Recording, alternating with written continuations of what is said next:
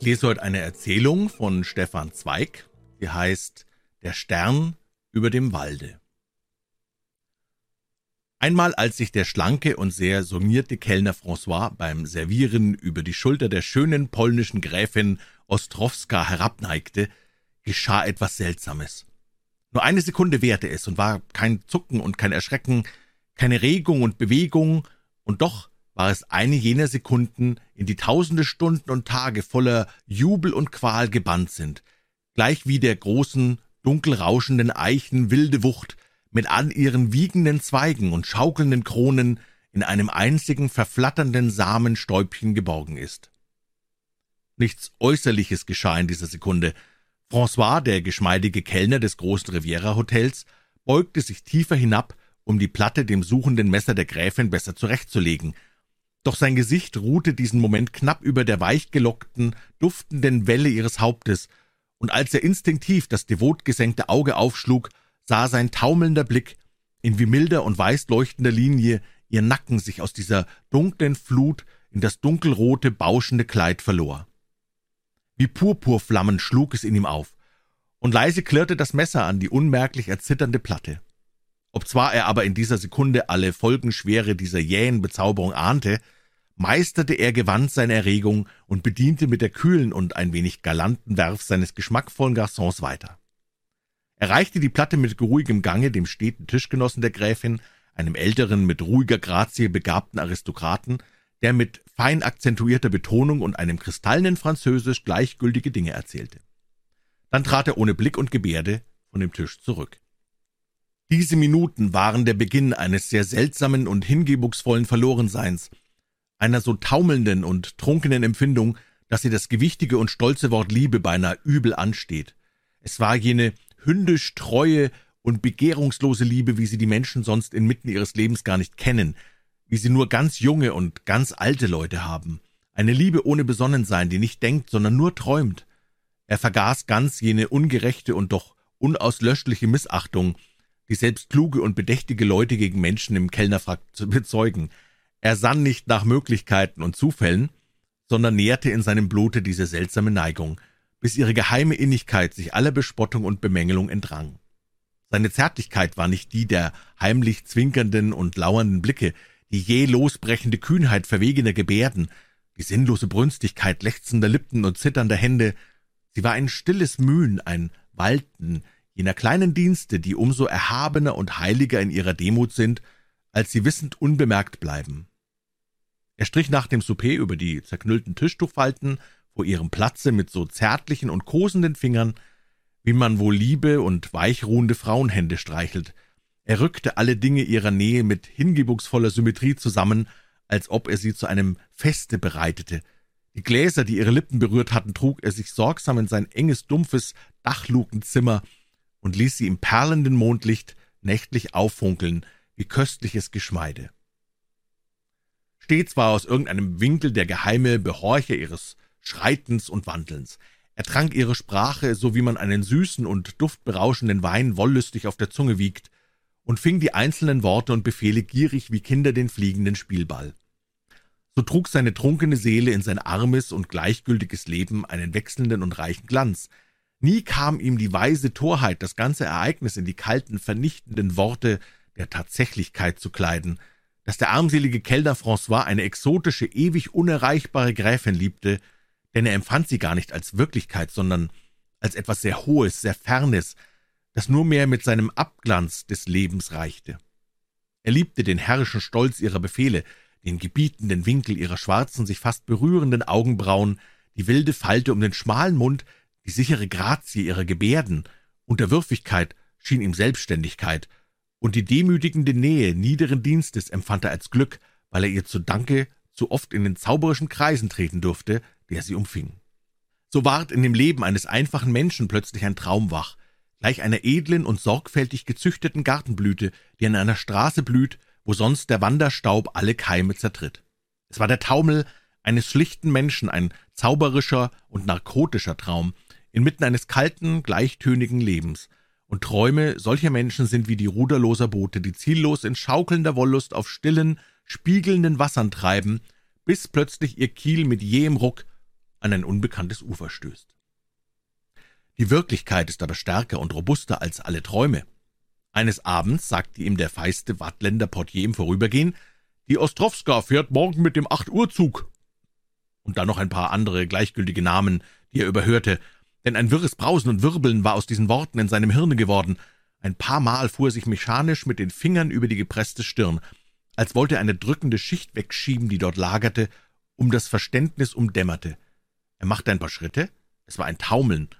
Unsicher und erschreckt glitt er an einem hohen, goldgerahmten Spiegel vorbei, aus dem ihm ein fahles und fremdes Gesicht kreidig entgegenstarrte. Die Gedanken wollten nicht kommen, sie waren gleichsam festgemauert hinter einer dunklen, nebligen Wand. Fast unbewusst tastete er am Geländer die breite Treppe in den umdämmerten Garten hinab, wo die hohen Pinienbäume einsam standen wie finstere Gedanken. Noch ein paar Schritte wankte seine unruhige Gestalt gleich dem niederen und taumelnden Flug eines großen dunklen Nachtvogels. Dann sank er auf eine Bank, den Kopf an die kühle Lehne gepresst. Es war ganz still dort. Rückwärts, zwischen den runden Sträuchern, funkelte das Meer. Weiche und zitternde Lichter glühten dort leise, und in der Stille verlor sich der eintönig murmelnde Singsang fernplätschelnder Brandungsquellen. Und plötzlich war alles klar, ganz klar, so schmerzklar, dass er fast ein Lächeln fand. Es war einfach alles zu Ende. Die Gräfin Ostrowska fährt nach Hause, und der Kellner François bleibt auf seinem Posten. War dies denn so seltsam? Gingen nicht alle die Fremden fort, die kamen, nach zwei, drei, vier Wochen? Wie töricht, das nicht überdacht zu haben. Es war ja alles so klar, zum Lachen, zum Weinen klar. Und die Gedanken schwirrten und schwirrten. Morgen Abend mit dem Acht-Uhr-Zug nach Warschau, nach Warschau. Stunden und Stunden durch Wälder und Täler, über Hügel und Berge, über Steppen und Flüsse und durch brausende Städte. Warschau. Wie weit war das? Konnte sich gar nicht ausdenken. Aber im tiefsten Fühlen dieses stolze und drohende, harte und ferne Wort Warschau. Und er. Eine Sekunde flatterte noch eine kleine träumerische Hoffnung auf.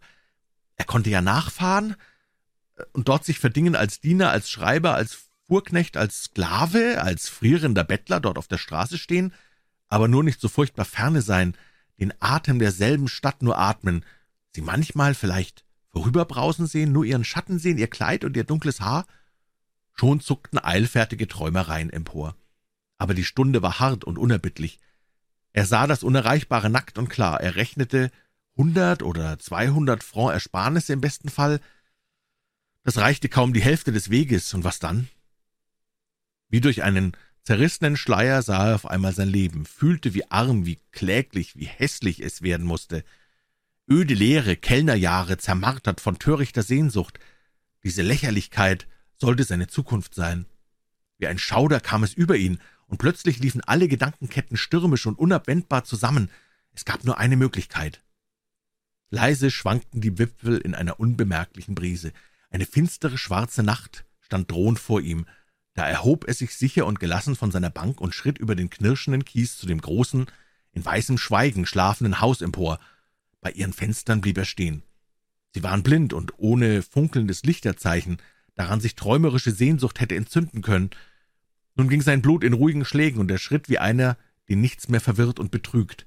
In seinem Zimmer warf er sich ohne jede Erregung auf das Bett und schlief, dumpfen, traumlosen Schlaf, bis zum rufenden Morgenzeichen. Am nächsten Tag war sein Gebaren gänzlich in den Grenzen sorgfältig gezirkelter Überlegung und erzwungener Ruhe. Mit kühler Gleichgültigkeit erledigt er seine Pflichten, und seine Gebärden hatten eine so sichere und sorglose Gewalt, dass niemand hinter der trügerischen Maske den herben Entschluss hätte ahnen können. Kurz vor der Stunde des Diners eilte er mit seinen kleinen Ersparnissen in das vornehmste Blumengeschäft und kaufte erlesene Blumen, die ihn in ihrer farbigen Pracht wie Worte anmuteten, feuergolden, glühende Tulpen, die wie eine Leidenschaft waren, weiße, breitgekränzte Chrysanthemen, die wie lichte und exotische Träume anmuteten, schmalen Orchideen, die schlanken Bilder der Sehnsucht und ein paar stolze, betörende Rosen. Und dann erstand er eine prächtige Vase aus opalisierendem, funkelndem Glas.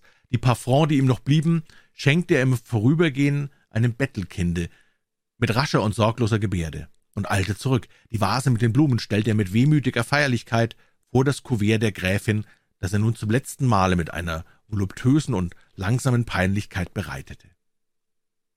Dann kam das Dinner, Er servierte wie immer, kühl, lautlos und geschickt, ohne aufzuschauen. Nur zum Ende umfing er ihre ganze biegsame, stolze Gestalt mit einem unendlichen Blicke, von dem sie nie wusste, und nie erschien sie ihm so schön wie in diesem letzten, wunschlosen Blick. Dann trat er ruhig, ohne Abschied und Gebärde vom Tisch zurück und ging aus dem Saal. Wie ein Gast, vor dem sich die Bedienten beugen und neigen, schritt er durch die Gänge und über die vornehme Empfangstreppe hinab der Straße zu. Man hätte fühlen müssen, dass er mit diesem Augenblick seine Vergangenheit verließ. Vor dem Hotel blieb er eine Sekunde unschlüssig stehen.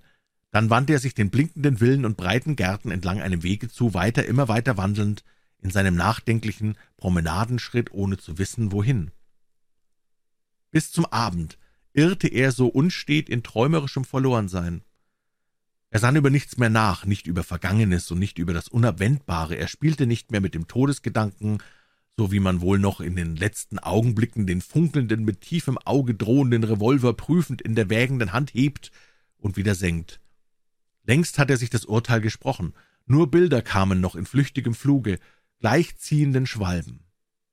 Zuerst die Jugendtage bis zu einer verhängnisvollen Schulstunde, da ihn ein törichtes Abenteuer aus einer verführerisch wirkenden Zukunft jählings in das Gewirre der Welt stieß, dann die rastlosen Fahrten, Mühen um den Tageslohn, Versuche, die immer wieder missglückten, bis die große finstere Welle, die man Schicksal nennt, seinen Stolz zerbrach und ihn an einen unwürdigen Posten warf. Viele farbige Erinnerungen wirbelten vorüber, und schließlich glänzte noch die sanfte Spiegelung dieser letzten Tage aus den wachen Träumen, und jählings stießen sie wieder das dunkle Tor der Wirklichkeit auf, das er durchschreiten musste.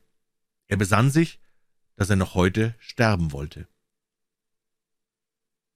Eine Weile sann er über die vielen Wege nach, die zum Tode führen, und wägte ihre Bitterkeit und Behendigkeit gegeneinander ab, bis ihn plötzlich ein Gedanke durchzuckte. Aus trüben Sinnen fiel ihm je ein finsteres Symbol ein. So wie sie die unwissend und vernichtend über sein Schicksal hinweggebraust war, so sollte sie auch seinen Körper zermalmen. Sie selbst sollte es vollbringen sie selbst ihr Werk vollenden, und nun hasteten die Gedanken mit unheimlicher Sicherheit. In einer knappen Stunde um acht Uhr ging der Express ab, der sie ihm entführte. Dem wollte er sich unter die Räder werfen, sich zerstampfen lassen von der gleichen stürmenden Gewalt, die ihm die Frau seiner Träume entriss. Unter ihren Füßen wollte er verbluten, die Gedanken stürmten und stürmten gleichsam jubelnd nacheinander. Er wusste auch den Ort, weiter oben am Waldhang, wo die rauschenden Wipfel den letzten Blick auf die nahe Bucht verdunkelten. Er sah auf die Uhr. Fast schlugen die Sekunden und sein hämmerndes Blut den gleichen Takt. Es war schon Zeit, sich auf den Weg zu machen. Nun kam mit einem Male Elastizität und Sicherheit in seine schlaffen Schritte, jener harte, eilige Takt, der das Träumen im Vorwärtswandeln ertötet. Unruhig stürmte er in die dämmernde Pracht des südlichen Abends der Stelle zu, wo zwischen den fernen, bewaldeten Hügeln der Himmel eingebettet war, als purpurner Streifen, und er eilte vorwärts, bis er an das Geleise kam, das mit seinen beiden silbernen Linien vor ihm aufglänzte und seinen Weg geleitete, und sie führten ihn in gewundenem Zuge aufwärts durch die tiefen duftenden Tale, deren dunstige Schleier das matte Mondlicht durchsilberte, wie sie lenkten ihm in steigendem Gelände das Hügelland, wo man sah, wie ferne das weite nachtschwarze Meer mit seinen funkelnden Strandlichtern aufglänzte. Und sie zeigten ihm endlich den tiefen, unruhig rauschenden Wald, der das Geleise in seinen sinkenden Schatten begrub. Es war schon spät, als er nun schwer atmend am dunklen Hagen des Waldes stand. Schauerlich und schwarz reihten sich die Bäume um ihn. Nur hoch oben in den durchschimmernden Kronen spann ein fahles, zitterndes Mondlicht in den Zweigen, die stöhnten, wenn sie die leise Nachtbrise in die Arme nahm. Manchmal zuckten seltsame Rufe ferner Nachtvögel in diese dumpfe Stille. Die Gedanken erstarrten ihm ganz in dieser bangenden Einsamkeit. Er wartete nur, wartete und starrte, ob nicht unten an der Kurve der ersten ansteigenden Serpentine das rote Licht des Zuges auftauchen wollte. Manchmal sah er wieder nervös auf die Uhr und zählte die Sekunden. Dann horchte er wieder nach dem fernen Schrei der Lokomotive. Aber es war eine Täuschung. Ganz still wurde es wieder. Die Zeit schien erstarrt zu sein. Endlich glänzte fern unten das Licht. Er fühlte in dieser Sekunde einen Stoß im Herzen, wusste aber nicht, ob es Furcht oder Jubel war. Mit jäher Gebärde warf er sich auf die Schienen. Zuerst fühlte er einen Augenblick nur die wohlige Kühle der Eisenstreifen an seiner Schläfe. Dann horchte er, der Zug war noch weit. Minuten mochte es wohl dauern. Noch hörte man nichts außer dem flüsternden Rauschen der Bäume im Wind. Wirr sprangen die Gedanken, und plötzlich einer, der blieb und sich wie ein schmerzhafter Pfeil in sein Herz bohrte, dass er um ihretwillen starb und sie es nie ahnen würde, dass nicht eine einzige leise Welle seines aufschäumenden Lebens die ihre berührt hatte, dass sie nie wissen würde, dass ein fremdes Leben an ihrem gehangen, an ihrem zerschmettert sei. Ganz leise keuchte von ferne durch die atemstille Luft der rhythmische Gang der steigenden Maschine. Aber der Gedanke brannte unvermindert weiter und folterte die letzten Minuten des Sterbenden. Näher und näher ratterte der Zug, und er schlug er noch einmal die Augen auf. Über ihm war ein schweigender, blauschwarzer Himmel und ein paar rauschende Kronen, und über dem Walde ein weißer, blinkender Stern. Ein einsamer Stern über dem Walde. Schon begannen die Schienen unter seinem Kopfe leise zu schwingen und zu singen, aber der Gedanke brannte wie Feuer in seinem Herzen und in dem Blicke, der alle Glut und Verzweiflung seiner Liebe fasste. Alle Sehnsucht und diese letzte schmerzliche Frage fluteten über in den weißen leuchtenden Stern, der mild auf ihn niedersah. Näher und näher schmetterte der Zug, und der Sterbende umfing noch einmal mit einem letzten, unsagbaren Blick den funkelnden Stern, den Stern über dem Walde. Dann schloss er die Augen. Die Schienen zitterten und wankten, näher und näher stapfte der ratternde Gang des fliegenden Zuges, dass der Wald dröhnte wie von großen hämmernden Glocken, die Erde schien zu taumeln, noch ein betäubendes, sausendes Schwirren, ein wirbelndes Getöse, dann ein schriller Pfiff, der ängstlich tierische Schrei der Dampfpfeife und das gelle Stöhnen einer vergeblichen Bremse. Die schöne Gräfin Ostrowska hatte im Zug ein eigenes reserviertes Coupé. Seit der Abfahrt las sie einen französischen Roman, sanft gewiegt von der schaukelnden Bewegung des Wagens. Die Luft des engen Raumes war schwül und getränkt von dem drückenden Dufte vieler welkender Blumen. Schon nickten von den prächtigen Abschiedskörben die weißen Fliedertrauben müde herab wie überreife Früchte. Erschlafft hingen die Blüten an den Stängeln, und die schweren und breiten Kelche der Rosen schienen zu welken in der heißen Wolke der berauschenden Düfte. Erstickende Schwüle wärmte diese schweren Duftwellen, die träge niederdrückten, selbst in der sausenden Eile des Zuges. Plötzlich ließ sie mit matten Fingern das Buch sinken. Sie wusste selbst nicht warum. Ein geheimes Gefühl war es, das sie aufriss. Sie fühlte einen dumpfen, schmerzlichen Druck, ein jäher, unverständlicher, beklemmender Schmerz umpresste ihr Herz. Sie glaubte ersticken zu müssen in dem schwülen, betäubenden Dunst der Blumen. Und dieser ängstigende Schmerz wich nicht. Sie fühlte jede Schwingung der sausenden Räder, das blinde Vorwärtsstampfen marterte sie unsäglich. Eine plötzliche Sehnsucht packte sie, den eilenden Schwung des Zuges hemmen zu können, ihn zurückzureißen von dem dunklen Schmerz, dem er entgegenstürmte. Nie hatte sie in ihrem Leben eine ähnliche Angst vor etwas Furchtbarem, Unsichtbarem, Grausamem, ihr Herz umklemmen gefühlt, als in diesen Sekunden unverständlichen Schmerzes und unbegreiflicher Angst, und immer wilder wurde dieses unsagbare Gefühl, immer enger der Druck um ihre Kehle, wie ein Gebet stöhnte in ihr der Gedanke, dass der Zug anhalten möge. Da plötzlich ein schriller Signalpfiff, der wilde warnende Schrei der Lokomotive und das klägliche knirschende Stöhnen der Bremsen und verlangsamt der Rhythmus der fliegenden Räder, langsamer und langsamer, dann ein ratterndes Stammeln und ein stockender Stoß. Mühsam tappt sie zum Fenster, um die kühle Luft zu trinken. Die Scheibe rasselt nieder. Draußen schwarze, stürmende Gestalten, fliegende Worte von wechselnden Stimmen. Ein Selbstmörder unter den Rädern, tot auf freiem Felde. Sie zuckt zusammen. Instinktiv trifft ihr Blick den hohen, schweigenden Himmel. Und drüben die schwarzen, rauschenden Bäume und über ihnen ein einsamer Stern über dem Walde. Sie fühlt seinen Blick wie eine funkelnde Träne. Sie sieht ihn an und spürt jählings eine Traurigkeit, wie sie sie nie gekannt, eine Traurigkeit voll Glut und Sehnsucht, wie sie in ihrem eigenen Leben nie war. Langsam rattert der Zug weiter. Sie lehnt in der Ecke und spürt leise Tränen über die Wangen tropfen. Die dumpfe Angst ist gewichen. Sie fühlt nur noch einen tiefen, seltsamen Schmerz, dessen Spur sie vergebens nachsinnt, ein Schmerz, wie sie ihn verschreckte Kinder haben, wenn sie in finsterer, undurchdringlicher Nacht plötzlich erwachen und fühlen, dass sie ganz einsam sind.